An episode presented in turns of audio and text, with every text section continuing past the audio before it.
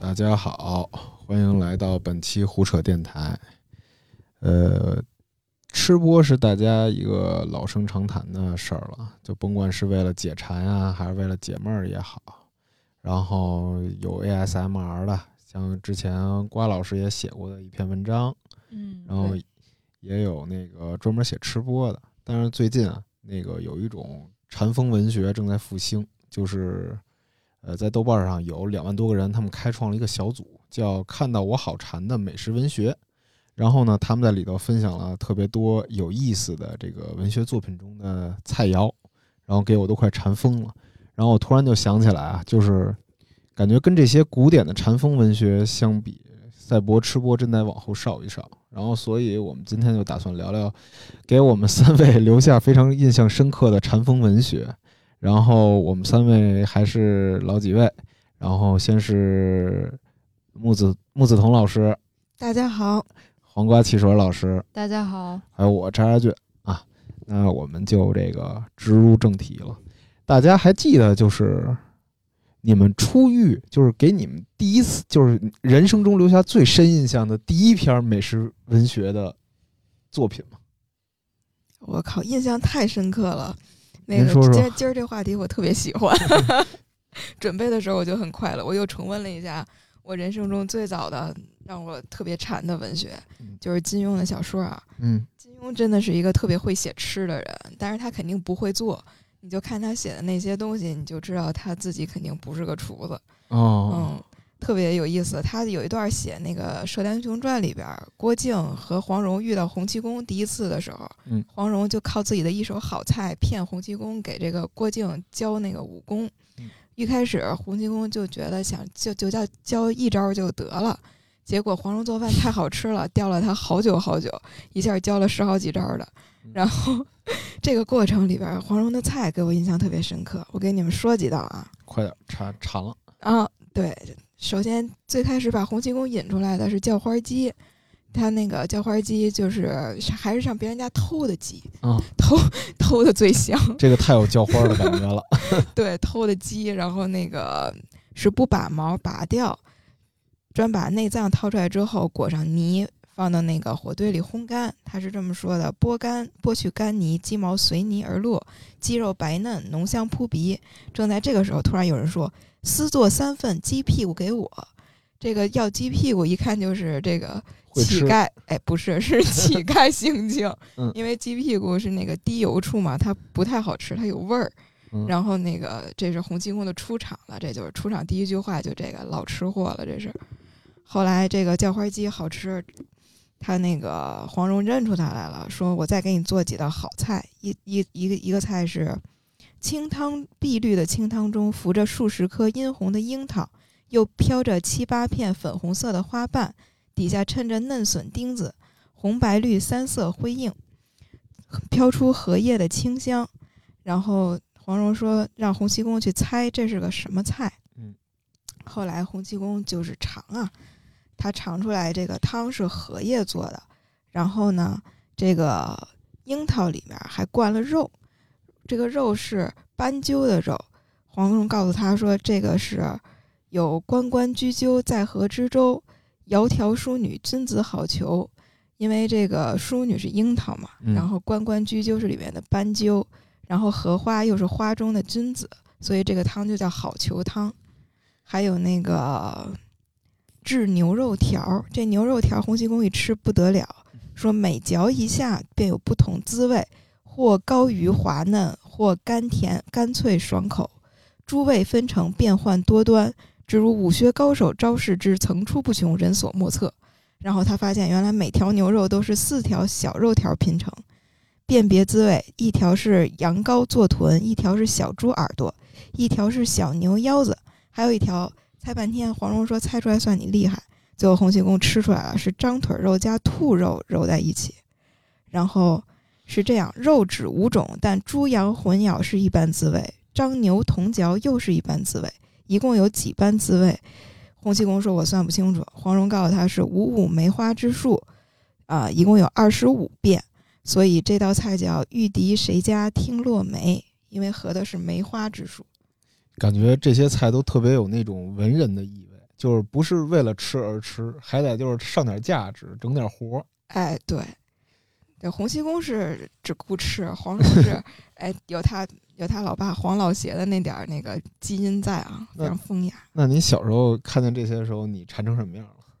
哎，我太想吃了，我就每天都在想怎么把这肉合在一起。我去，我去我家厨房监督我妈。黑暗料理的黑暗料理了是吗？对对对对，你们呢？呃，我其实小学美食的启，呃、哦、不，什么小学美食的启蒙，就我美食文学的启蒙是语文课本了。哦，嗯，就肯定大家都就是，我就最馋最馋的是我的叔叔于乐。然后他当时就是咱们都学过那课文嘛，然后他里头有一段话是：忽然他看见两位先生正在强请两位衣着入时的太太吃牡蛎，一个衣衣着褴褛的老水手用刀子撬开牡蛎交给先生们，再由先生们递给两位太太。他们吃牡蛎的方式十分特别，用一一方精美的手帕托住牡蛎壳，嘴向前伸，免得弄脏连衣裙。然后轻快的一嘬，把汁水喝了，再把空壳抛向大海。就是寥寥数语吧，就那时候就不知道牡蛎是什么，但是就感觉这这俩字儿挺难写的，应该挺好吃的，是一种珍贵的东西。然后外加那会儿北京，北京虽然是首都，但小时候也没有说那么常常能吃海鲜，对，所以就就觉得哇，这个东西是是什么味儿啊？就尤其是他当时说那个文字里说用一方手帕托住牡蛎壳。然后免得弄脏连衣裙，就会感觉这个东西特别肥美多汁，味道一定很好。嗯、然后，但是他这个这几句话呢，他又没写到牡蛎具体是什么味儿，但是你又会感觉它很好吃，对，就觉得这个东西，就那时候小时候上课课文的时候，我这段我记得读了好几遍，我就一直在想，我说牡蛎是个什么味儿啊？然后我回家问我妈，我说牡蛎是什么呀？我妈、嗯、我妈说就是贝壳啊，我说。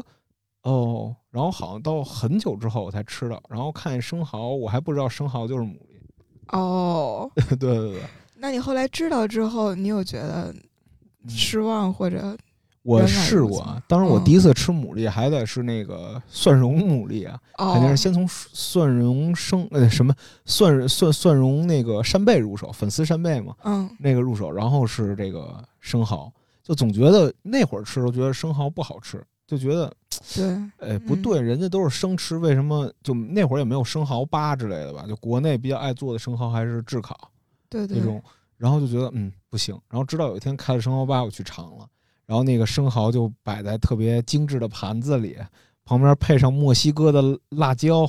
还有那个柠檬汁，哎呦一挤，这俩一挤，然后再一吸溜，那个汁液还略带点海水的腥气，就感觉哎。太棒了，太地道了，有那劲儿了哈！对对 对, 对，手帕，嗯，然后对对对，就没有手手帕，就没有手帕。但是后来我还写，就是写过一篇生蚝嘛，知道这生蚝分很多种类，然后有什么翡翠生蚝啊，因为它是在那个法国低地养的，它吃那边的绿藻，所以它会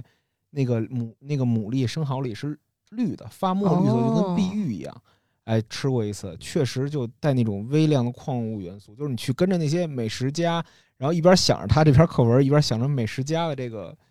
笔法，你就觉得这么吃就觉得、嗯、哇，不失望，太好吃了。嗯，就是这是给我当时真饿急眼的一个东西。瓜老师呢？啊、呃，我记得是那个金色的鱼钩，我我跟赵老师一样，就看看小学课文。金色鱼钩里面那个老班长不是拿那个别汁儿还是什么给他钓鱼吃，嗯，然后当天晚上他们就喝那个新鲜的鱼汤，然后那个写的那个课文里面就说，尽管没加佐料，但我们觉得还是那个鱼汤特别鲜美什么的，然后端起来就哐哐哐喝完了，因为他当时是一个很饥饿的状态嘛，所以觉得那鱼汤太好喝了，就是他也描写的挺细的，还有类似端午的鸭蛋，说那个高邮那边的咸鸭蛋。就是一一筷子戳下去，然后那个油噗呲一下冒出来，然后说那个蛋白特别软特别嫩，然后不像我们平常吃的那个咸鸭蛋的那个蛋白它特别沙发粉发干，对，就是那个、嗯、因为我们平常吃的咸鸭蛋它那个蛋白就是发粉发干的，然后我就在一直想那个高油咸鸭蛋的那个蛋白到底是啥味儿啊，还有就挺多的，就是跟赵老师一样，就是课文里的一些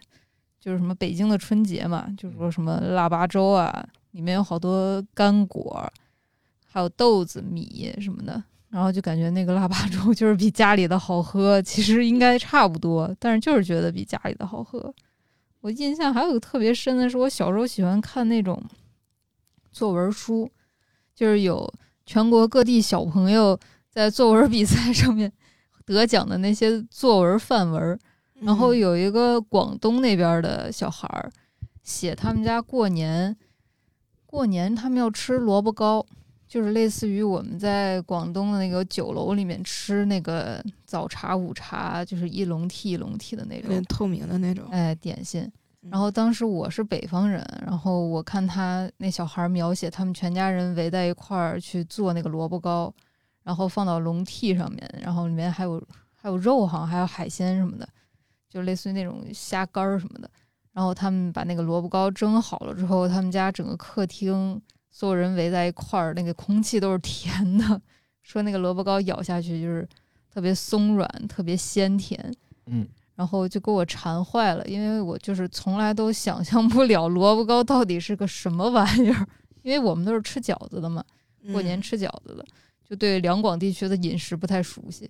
也是长大了去了广东之后才吃到了萝卜糕，有点失望吃不惯。对，什么什么味道啊？萝卜味儿、哦、吃了感觉会放屁那感广广东人肯定爱吃。对对对、嗯、我感觉反正就是小时候的学习真的是围绕美食文学展开的、嗯、我记得我那个阅读理解也经常常常出现美食的描写，就是让让你分析作者是为了表达啥什么的，表达他饿了。对对对，然后比如我印象最深的还有一个就是就是那个阅读理解采自那个朱自清的《冬天》，大家肯定做过这道题，就是说起冬天突然想到豆腐，是小洋锅白煮豆腐，热腾腾的水滚着，像好些鱼眼睛，一小块一小块豆腐养在里面，嫩而滑，仿佛反穿的白狐大衣。就是当时当时当时大家都学都做过这个题，我记得这个就蘸豆腐吃、嗯、对对对对。然后当时就看完这篇之后，我就真的就做着做着就说这能是什么味儿？这豆腐蘸酱油就感觉不好吃，但是被他描写的怎么那么想尝一尝呢？嗯，就感觉就是当时就脑子里无限遐想，就是下次一定要自己这样试试。啊，这么说起来，我也想起来有一个课文给我留下了不可磨灭的印象，就特别的短。我小时候不觉得那个课文短，后来我今做做这期电台之前，我查了一下的，它其实很短。然后叫我爱故乡的杨梅啊，杨梅、哦、想起来那篇了，想起来杨梅，嗯，就就这篇真的是厉害了，就是他就写他那个杨梅嘛，就那杨梅我现在嘴里已经生津了对，他说他故乡杨梅特甜不酸，就是他明明有酸味但被甜味遮住了，所以他一下吃太多之后牙软了。哦，对对对对对，牙软了，这个牙倒了，儿时记忆。哎，对对，说连豆腐都咬不动。然后我就觉得杨梅可能是特别好吃的东西。后来每次我们大家都是北方孩子嘛，可能都经历过并不好吃的杨梅。对，就特酸，或者特干、特柴。对，不明白他吃的那个杨梅怎么那么甜啊？他我记得他描述里当时是说那个果肉非常饱满，嗯嗯，枝叶还特别的丰富，然后就是就没吃过那种杨梅，就大家吃的就是超市里那会儿北京买的都是那种有点发干了，要么就是发软的杨梅，就感觉没熟透就被摘下来了。后后来有一次去金华那边真吃到那种杨梅了，太甜了，就是像他描写的一样。我到现在还没吃过甜的杨梅，那应该属于树熟杨梅，咱们吃的都属于那个，呃，塑料盒熟杨梅。我我我觉得中中国文人特别善于写梅子这种东西，就是好多梅子的描写啊，嗯、都给描写的就特别不行，让人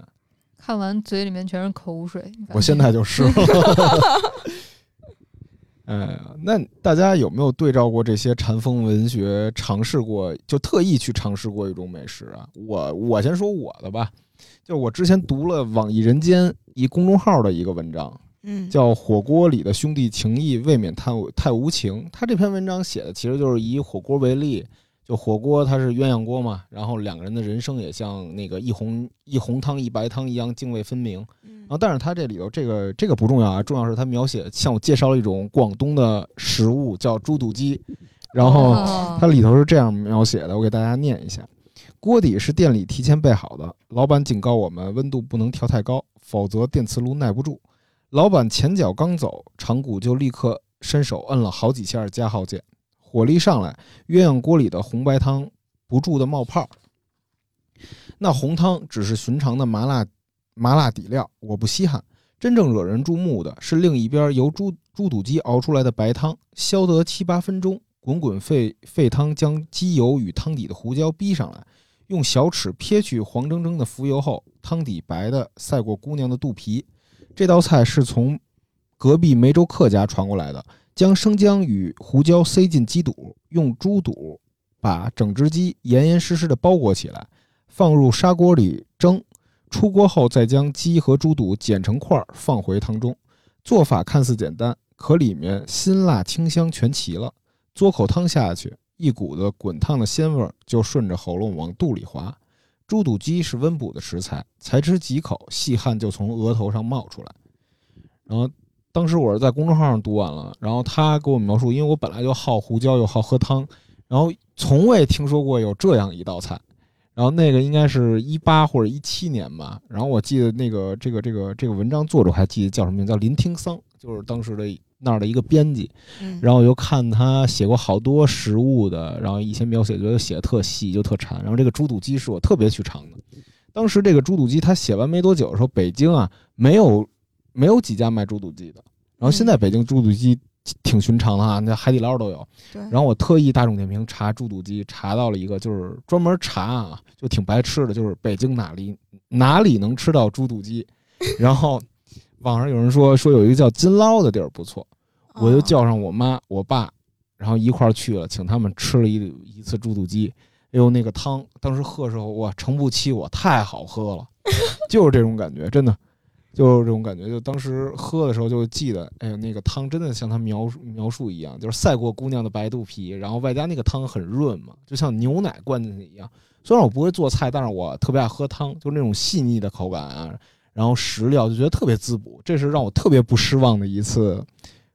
追逐禅风为文学的这个路路程啊。哦，他说猪肚鸡，给我说饿了，太想吃了。一会儿下班猪肚鸡。完了，你说干这行这大家到时候都都二百斤了，得报个工伤。我这个，我我的追寻就好像不是很成功。嗯，说来听听。我先试过那个，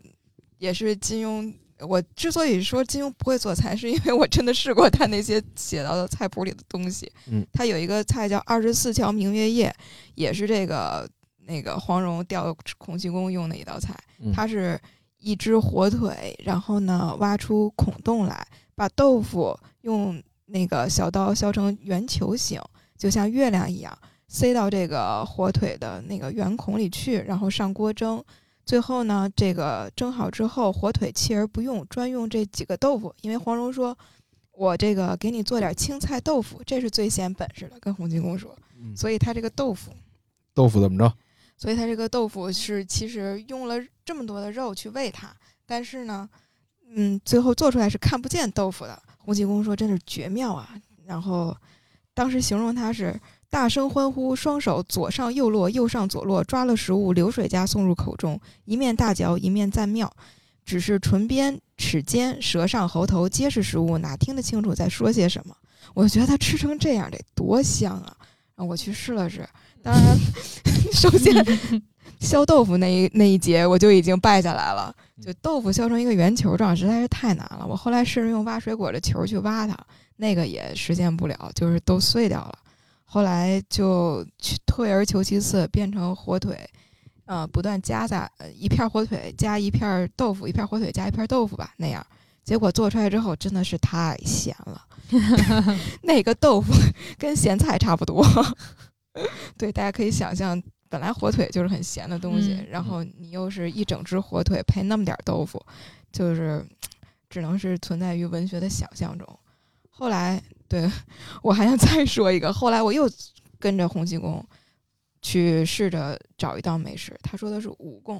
这个蜈蚣是《神雕侠侣》里面的段落，也是洪七公洪七公跟杨过的故事。这是杨过第一次遇到洪七公，在那个华山之巅。嗯，华山之巅那时候就已经是冰雪皑皑了啊。这个时候，洪七公从那个雪地里挖出来一只公鸡，说这个鸡身上咬满了百来条七八寸长的大蜈蚣，红黑相间，花纹斑斓啊，还是活的，都在如如而动。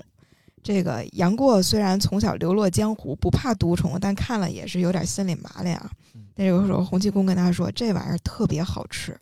为什么要吃华山的蜈蚣？就是因为说广东那地方蜈蚣长太快了，天性燥热，他们这个身上的肉都不好吃，只有华山的是最好吃的。是吗？嗯，对。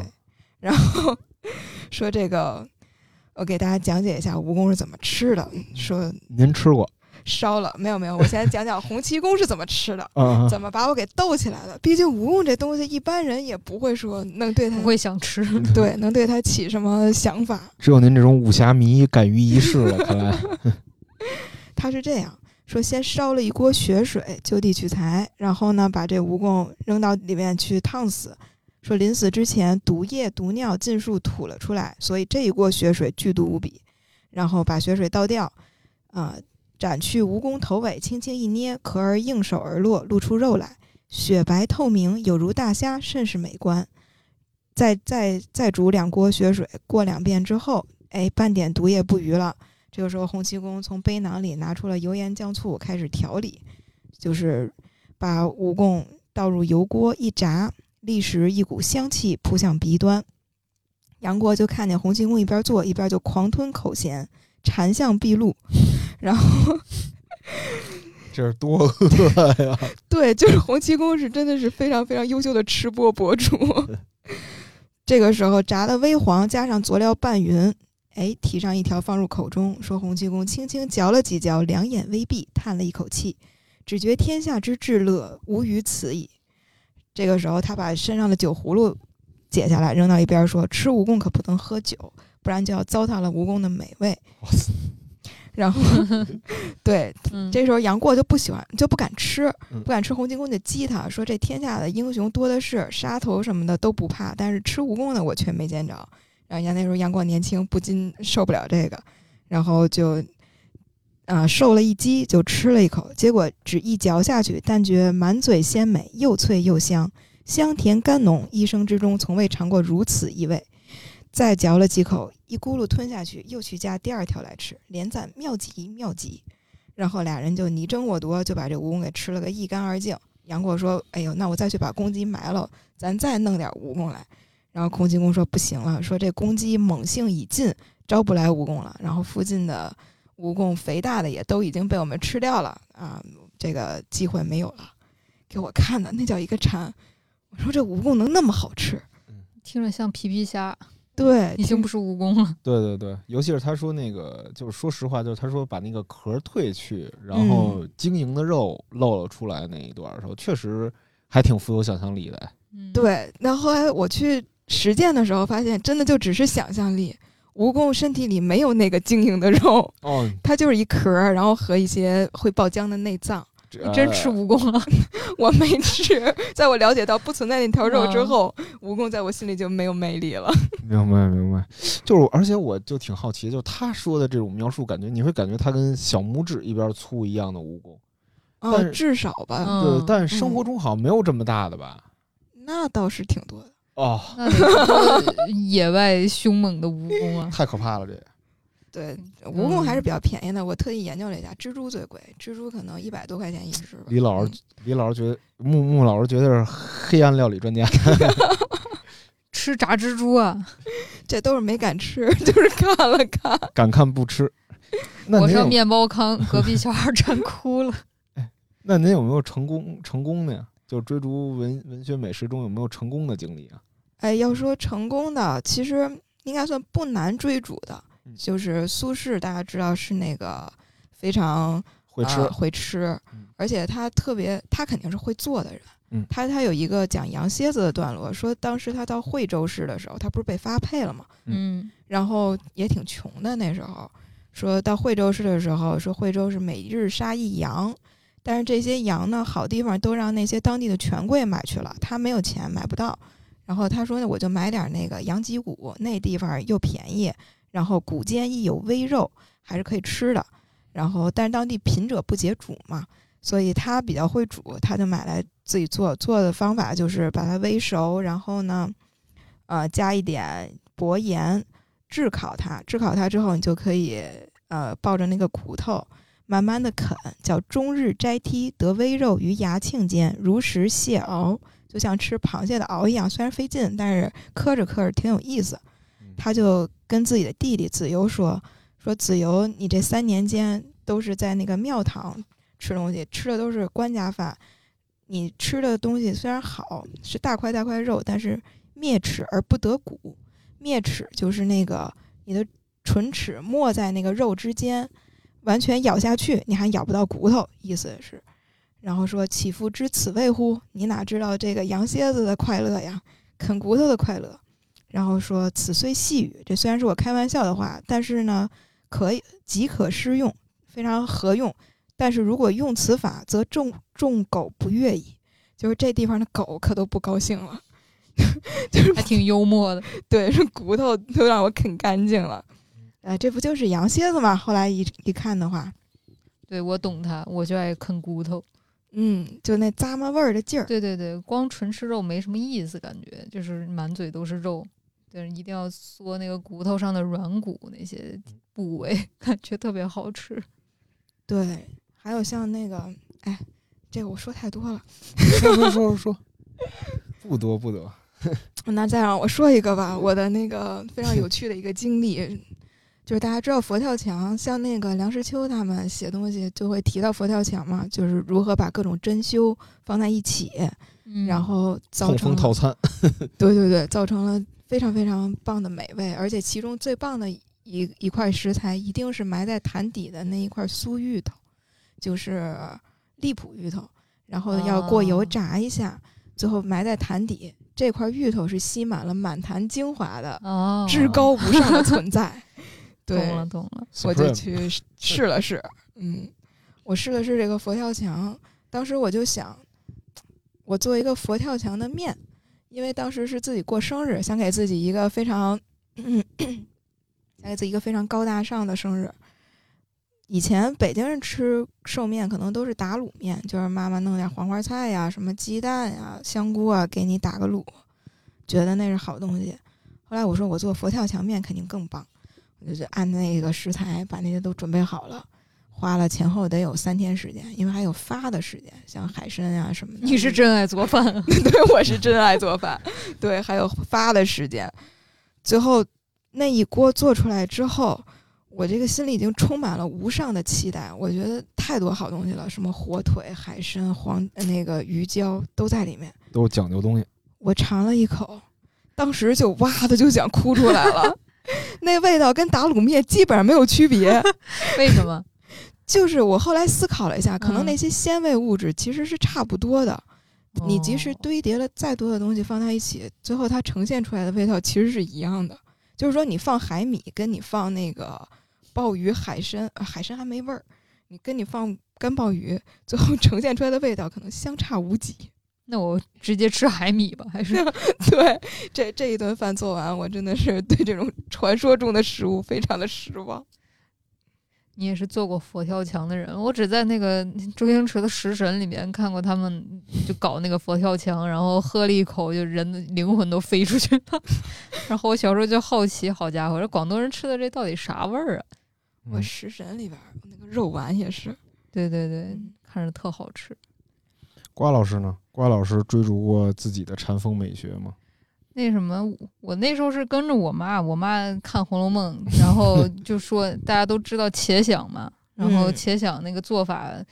给大家再复述一遍吧，反正大家应该也都知道，就是说那个刘姥姥不是去他们那儿玩嘛，然后凤姐给她喂了一口。然后刘姥就很惊讶说，我的老天，这玩意儿怎么做的呀，感觉有点茄子香但不是茄子嘛。然后那个王熙凤就笑着说，嗨，不难。然后他就说，你把茄子把皮削了，然后只要净肉切成碎丁子，然后用鸡油把净肉炸了，再用鸡脯子肉，然后和香菌就是蘑菇、新笋、五香豆腐干还有各色干果子都切成丁子，然后用鸡汤把它煨干，然后用香油一收，然后外加糟油一拌，最后盛在瓷罐子里面封严，要吃的时候拿出来，然后用炒的鸡瓜再一拌。鸡瓜，好像就是说鸡丁吧还是什么的。然后刘姥姥听了之后就就就就说就 Oh my god， 就是这个要十只鸡来配一个茄子，就实在是理解不了。然后我我记得那个时候我和我妈在家看《红楼梦》电视剧，然后他们看了之后就就特好奇这茄香到底是个啥味儿啊？可能那时候我妈也就简易的就在家做了一下，做出来巨难吃，可能主要是我妈做饭难吃吧。然后就就一股那个油乎茄子的味儿，哦，就是普通的把茄子放在油里面过了一下的那种感觉。反正我印象中那个味道不是特别好。当然《红楼梦》里面让我觉得比较好吃的，其实他们吃烤鹿肉，嗯，不知道童老师你们有没有印象？就好像是有一次，嗯，他们在雪天里面烤鹿肉嘛，然后大家都抢着吃，然后一群女孩们就说那鹿肉就特别香，特别香，好像是比牛羊什么的都要香。当然，我到现在也没有吃过烤鹿肉，所以说就没办法了。然后我再长大一点看那个普鲁斯特他写的那种法国吃的，就是追追忆似水年华里面他特别爱吃那个马德琳小蛋糕，就长得像那个贝壳一样、哦、然后他是用茶配那个小马德琳蛋糕吃的。然后他就写的比较玄乎了，就是什么在那个带着蛋糕屑的茶碰到我上颚那一瞬间，然后我不禁浑身一激灵注意到我身上有一种异乎寻常的东西经过，然后什么奇妙的快感啊，超然升华呀、啊，然后就已经就抚平了他生活的痛苦啊，就是冷漠啊什么的，就让我就觉得啊，这这主要是他写的也比较意识流。然后当时你就看就觉得这个小马德琳蛋糕到底是个啥味儿啊？就是尤其是还要配上那个茶叶，然后把那个蛋糕再送下去，就觉得哎呀太想吃了，一定特好吃这蛋糕。然后长大了就真。就蛋糕店也都有卖那个马德琳，然后吃了一口没给我齁死，就是太甜了，就是根本就是我就不爱吃马德琳，因为它特别甜，还挺失望的。突然明白为什么要用茶送下去了。哎，对，这没有茶真吃不了。对，这就是我的追追随美食文学失败的体验，但是成功的体验其实我我这儿没有原文了，就是白鹿原。白鹿原里面他们吃油泼面，哦，那个是就是可能西北小孩都比较成功的体验，就是吃油泼面，因为在我们那边油泼面就基本上你很难碰到难吃的，嗯，就是基本上都能和白嘉轩一样吃的就是满嘴的葱花和辣椒油的那种状态。对，哎，我也有失败的经历，我不是太爱读俄罗斯文学嘛，嗯，然后有一个比较失望的就是呃，索尔仁尼琴写过一本。短篇不对，中篇小说吧，叫《癌症楼》，然后里头有一个主人公叫奥列格，然后他在劳改营监狱里，呃，度过了大半大半大半辈子，就三十四岁，就活到三十四岁之前，就既没既就没吃过烤羊肉，也没吃过羊肉串。他老听那个，就是因为他们关在那里的狱友和癌症病楼里的人说啊，最好吃的东西就是羊肉串，你知道吗？他也没去过高加索，也没进过馆子，他只在战前的公共食堂里吃过菜卷和大麦粥。啊，因为苏联那会儿的食物还是比较贫瘠的嘛，然后他就讲他出来了，他是这么描写的：这种烟和肉混在一起的味儿相当诱人，肠杆上的肉不仅尚未烧焦，而且也没有变成深褐色，只是露出刚刚被烤熟的那种嫩红浅灰的颜色。胖乎乎的圆脸摊主不慌不忙地把一一批肉串翻过来，把另一批火移到之前的灰烬上去。别人吃完走了，奥列格还在吮吮自己的那一串。他用舌头和嘴唇感受着一小块鲜嫩的肉如何渗出汁来，如何散发香味，又怎样做到火候到家却丝毫不焦，感受这样一小片肉里还蕴含着多少未被破坏的天然魅力。就他描述的是那个俄罗斯高加索烤羊肉串，嗯，我觉得哦，这个烤羊肉串好像感觉挺鲜美的，它应该跟新疆的味道不一样吧。然后多年以后我就去了俄罗斯，啊，也不是多年以后，就是专程去俄罗斯餐厅点了一个他们俄罗斯大串，然后我发现确实跟我国的新疆肉串有点没法比，就完全没有什么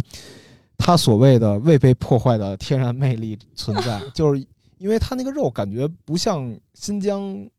调味品那么多，也不像腌过的，所以就吃起来就有点怪怪的。哦，就只有盐味儿是吗？对对对，那得看肉质。这肉质不行，如果肉特别好的话，也行也行但反正那次体验是不好的。还有一个就是我写稿里老引用的一个食物叫布林饼，就是俄罗斯的一种饼嘛。然后那个契科夫在他的笔下是这么说的，布林饼煎的焦黄酥且软，好比商人女儿丰腴肩膀。然后就说他怎么吃呢，他说他先不慌不忙的抹上鱼子酱，凡是鱼子酱没有抹到的地方他一概倒上酸奶油，然后再往薄饼上放了一块最肥的鲑鱼，一块小胡瓜鱼，一块沙丁鱼，然后吃下去，再喝一杯伏特加，然后就中风了。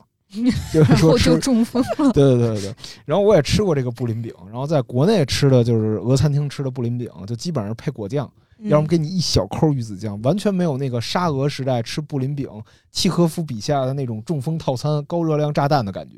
就没有到那么夸张的感觉，就让我也挺失望的。就一是视觉上，二是味觉上就是很单薄，就不像他说的，就是什最肥的鲑鱼、小胡瓜鱼，还有一块沙丁鱼，就到底是什么感觉？就特想尝试一番。你下回自己带着几个罐头去，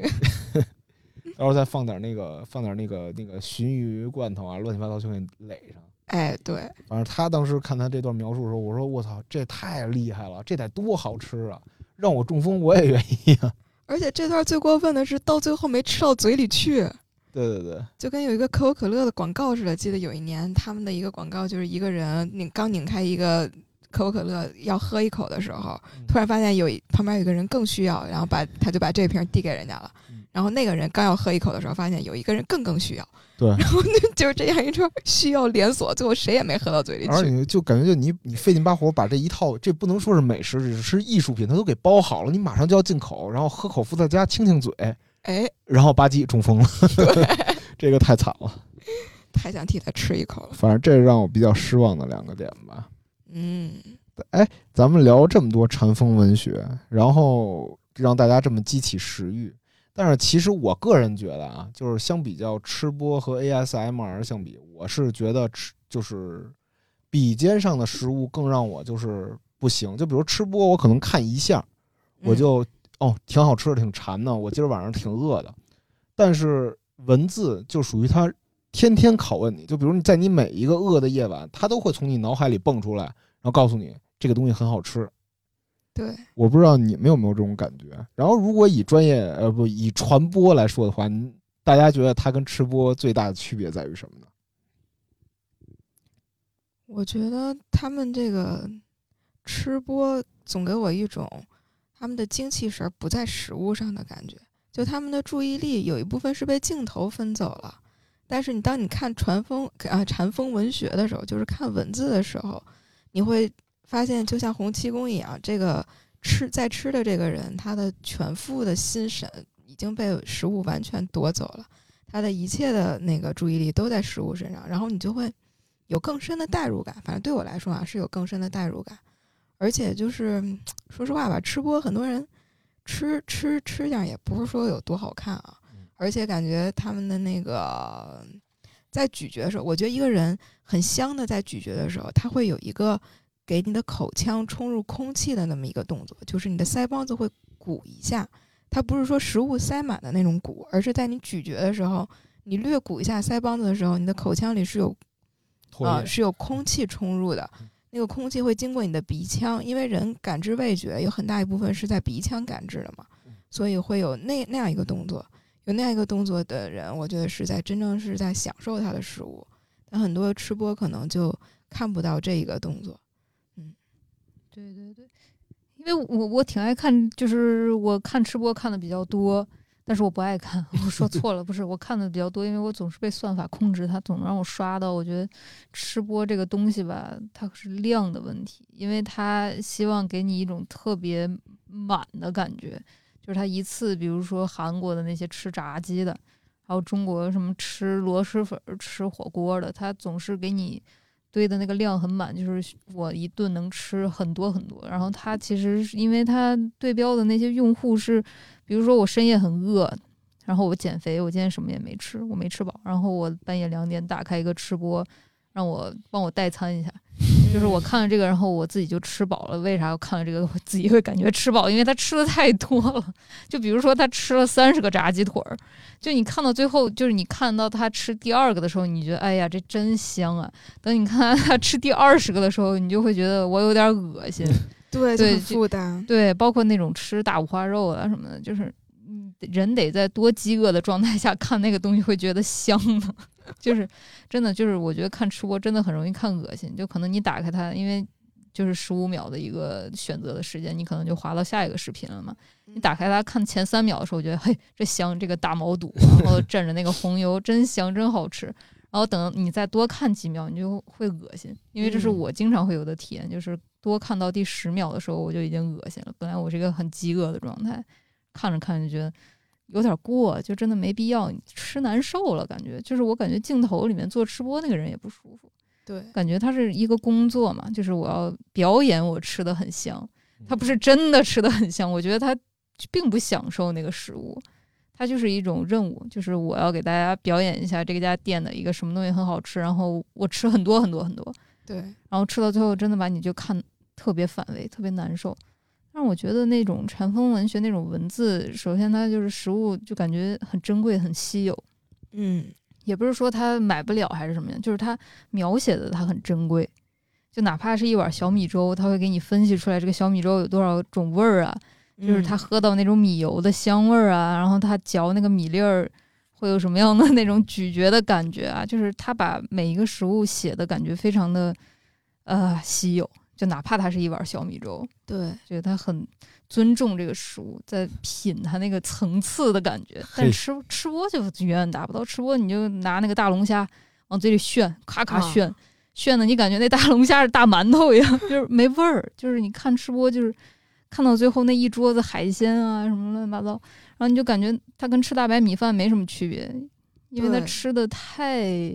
怎么说呢，太太不尊重这个食物了。我觉得，嗯嗯，我觉得其实就是禅风文学跟吃播最大的不同在于，就是它能给大家一种想象力，就是它可能比那种只给的东西更有，对对对，就更有，就是瓜老师说的层次感那种感觉，对，就是它是一波，就是比如咱们小时候读的那种《我的叔叔于勒》，现在在每个饥饿的夜晚还能在脑海里构建那个画面。就我觉得这个是它挺珍贵的点，而且还有一点是，现在好多那个美食家都说，哎，人要建构自己的那个美食品味嘛，就是味觉品味。但我觉得味觉这个品味存不存在存疑啊，但是就肯定会让你就是挺对吃这件事儿不只只不仅仅是冲击而已吧，就更想一些呃有趣的点吧。我觉得让自己活得更有意思一点，就是它等级存在不存在肯定不好说，但是这一点肯定是能达到的。对，文字总能给你一种联觉的感觉，就是它不光是画面上呈现的那种，嗯，还有气味啊，甚至是一些触感呀、啊、别的想象的、嗯、一种通感。对对对对，它因为它用很大的篇幅，它描写它体会到那个味道的那个过程嘛，包括它各种器官都在体会。嗯，但是如果你就看一个吃播，他可能吃了一百只生蚝，但他就跟那个娱乐娱乐叔叔里面吃生蚝那种感觉就完全不一样了。对，嗯、体会不到那种什么汁水顺着喉咙往下流的那种感觉。别说了，我已经饿了。对，哎，我现在就想让喝那个牡蛎的那个汁水。哎，不过我在咱们做这期电台之前，我也收集了很多资料嘛，然后我发现有有一点有趣的现象啊，就比如说咱们读的市民文学，就是以《水浒传》为例吧，我觉得《水浒传》是一个也是除了《红楼梦》以外失误最多的，嗯，而且它是记载那个就是带老百姓最能看见且，嗯，都是记录当时宋代那些有意思的食物的点吧，就比如武松他景阳景阳冈。景阳冈打虎的时候说好的切二三斤来，然后切了一大盘子让他吃，他一边大碗喝酒大碗吃肉。对对 对, 对, 对那个我特馋特想吃他那个肉，就是寥寥数笔吧。然后还有一个就是鲁智深在五台山熬了段时间，嘴里淡出鸟来，终于有机会下山，在杏花酒店看见墙边砂锅里煮着一只狗，就掏钱买了半只，鲁智深用手扯那狗肉蘸着蒜泥吃，一连吃了十来碗酒，吃的口滑，哪里肯住，店家都呆了，和尚只嫩地吧。我不知道这是、嗯、这方言吧，对对对对。反正就是《水浒传》就是市民吃饭是这样啊，但是咱们看唐宋文人他们吃饭就跟鲁智深和这个这个这个武松武松这种平平民吃平普通人吃的完全就不一样。我这个大舌头发不准这音，嗯、呃。就反正就是就我看就查了一些资料嘛，就比如说宋宋宋唐人就特别讲究吃，就说哎这个东西哎得怎么怎么讲究，然后查就宋朝的时候就将饮食要求升华到了审美范式，就是比如说他们当时就是呃吃一些粗茶淡饭，然后要跟他的那些闲情雅致相结合才行啊。就是当这个普通人像鲁智深和那个鲁智深吃狗肉，然后武松吃牛肉，在缓解蛋白焦虑的同时，这些文人已经玩上了这个饮食审美，就跟日本的那种 wabi sabi 一样，就感觉是一种挺割裂的饮食等级吧。我觉得，我不知道大家查资料的时候有没有感觉到一些趣味性。话说，那个《水浒传》给我印象特别深的一个关于吃的点是，他们竟然是用荷叶去包那个碎肉的。哦，对对对，臊子切只做切十斤臊子，用荷叶包好的那个。对对，鲁智深去消遣镇关西的时候，对对对嗯，然后让让让镇关西给他剁肉。我印象最深的是是拿荷叶包的，我觉得哦，古代先民真有智慧，荷叶又又不沾那个油污，真太好了。我觉得他们那个确实宋元文人啊、呃，明朝吧，嗯，那个时候那些文人确实是有一种。好东西吃多了，然后就开始开始追求一些清淡饮食的感觉。我记得那个啊，当然不是不是那个是更晚一些，就是一个大美食家袁枚记载了很多很多菜谱的做法。后来发现他本人就是并不会做饭，然后所以他只是吃饭。他在这个作为一个吃饭人的过程里，他就会非常欣赏那些。像谢酿成一样把那个东西不按本位来吃，而是去做的很精致的一些东西。我感觉他们这些人怎么说呢呃，就是很脱离当时的生活。他他写的那些菜谱我看了就没有太馋的感觉，就不像那个梁实秋，他们其实都是文人写吃的，但梁实秋虽然自己做的也不太行，但他会做一点。梁实秋的东西给人感觉就是很尊重食物，然后袁枚就是一种我在尊重食物的同时更要尊重我自己的士大夫情操。他也是一个豢养了很多那个女弟子的嗯老色鬼、嗯、而且我反而觉得就看有时候看食谱就能学历史就马可波罗就说说那个呃他当时说较大型动物的肉就牛羊肉是富人和上层阶级享用的，剩下的下层阶级人们就只能毫无忌惮地吃各种不洁净的肉，他指就是狗肉啊这种肉之类的。然后他说，与此同时，富人和穷人菜肴最大差异就是富人家更热衷于就是新来的这些呃吃法，就比如说很甚至很多有钱人都用冰块来解决季节性问题，就是就反正指出了一些就是富人菜跟就是富人阶级跟普通人的区别吧，就还挺有趣的。但是我有种感觉啊。就是阅读这个就是古代文人的食物，我就觉得之前被喷的那个 omakase 那种做法是可以被接受的。就古代古代的食物，那些有钱人吃的不都是食不厌精贵无贱作这种感觉吗？我不知道你们有没有这种感受。感觉 omakase 吃的就是一个氛围感，嗯，就是嗯，他感觉吃的那个钱不一定是给食物和这个料理方式的钱，而是整个的那一套东西吧。从可能从大众点评它开始构建评价的那一刻，就已经是你欧玛卡塞这一千一千两千里边享受到的东西了、嗯、对，它给你塑造了一个你一旦去吃你就进入了某种阶层的那种感觉。我记得我在日本有一次吃煮豆腐，就像朱自清写的那种煮豆腐。日本有一种料理就是专门的豆腐料理，它叫京豆腐，京都的京是从京都传过来的。这种京豆腐永远是在那种像很高级的怀石一样，永远是在那个非常棒的庭院里，有很好的那个布景和那个女将就是来跪着给你上菜的那种氛围，然后这样一个地方。但是它上来的真的就是清水煮豆腐，那个豆腐就是豆腐味儿，太平凡了，真的，甚甚至不如那种什么小葱拌豆腐来的香。嗯，因为它只给你点酱油蘸一蘸，呃，顶多豆腐，对，顶多再来点姜末啥的。说实话，姜末我也一个北方人也不怎么老吃得惯，它作为那个调味料上来，然后可能那么一顿饭到。到人民币就得两千三千的吧，就跟欧玛卡塞也差不多、嗯、我真的是吃过两次之后觉得再也不花这种冤大头钱了我, 我享受不了那个氛围，就是以我的消费能力来说，那个氛围已经构成了负担，我一想到我为他花了这么多钱，我这顿饭我吃的怎么也不安心对，主要还是没有钱对、啊、不过说回来，我的这个饮食消费倒没到这种高度，就是我是去日本一次怀石料理都没吃过，就我觉得把钱花那上面就有点不值，我更喜欢吃大拉面什么的。你太明白了活得太明白了，吃点碳水顶饱。所以我肯定也不是欧玛开塞的受众群体。嗯，就他因为我看那个微博上那些照片，比如说麻婆豆腐做成那个欧玛开塞就一一口嘛，一个小碟儿里面、嗯、然后我觉得麻婆豆腐应该怎么吃，就就在四川吃那种麻婆豆腐应该盖饭吃，对呀、啊，就是应该那种一大盘子，然后盖在饭上面，然后还有肉末什么，然后把一盘子呼呼呼吃完。对，我觉得那样才是吃麻婆豆腐的方式。你如果真给我挑个三块出来，然后撒点小葱花，然后让我在那儿品，然后我真品不来那个。它本身就不是那个氛围感里的东西，所以被放到里面就显得很奇怪。嗯，对。但是我看了一个观点啊，他们就是也挺有意思的。他们说就是呃像中国古代做饭就是这样，就是有钱人吃饭就是这样，他这个对标群体就是为了让这个贵屋建瓴做出它的珍贵感来。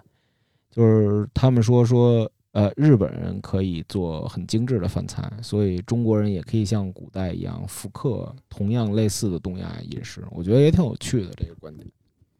我在那个清朝那个袁枚的那个随园食单里面看到他说菜、嗯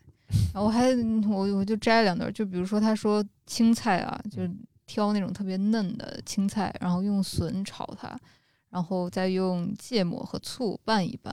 然后可以的话加点火腿片做成汤，不就是如果嫌麻烦的话，它就是一道特别特别好的凉菜。你看它其实你想一下这个过程，它就挺简单的，就是青菜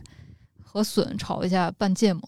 然后他就觉得这好鲜好凉爽。嗯，好吃，可能就那么一小口。然后菠菜也是用什么豆腐煮一下，然后再加点酱油什么的，然后他也觉得再放点笋尖香草，就是特别特别鲜美的食物。就是可能我们现在看就是一种啊这能好吃吗？但其实他写的就感觉是一种富人的那种菜单吧。对，我还有一个感觉啊，就是雍正王朝里，我不知道大家没看过，就年羹尧吃饭，他拍了一段挺有意思的，就拿板子打猪，然后给猪活活打死，然后只取那脊梁上的肉，然后青菜呢只吃菜心儿，就我感觉是跟这欧玛卡塞是有颇有异曲同工之妙。就首先在食材上就讲究哈，对，取最嫩的地方。对，反正嗨，反正甭管怎么吃吧，我觉得就是。呃，能让自己吃的有意思多一点，除了吃饭以外的雅趣也挺好。对，那本期电台就到此为止，好到这儿了，好嘞，好，大家再见，拜拜。拜拜。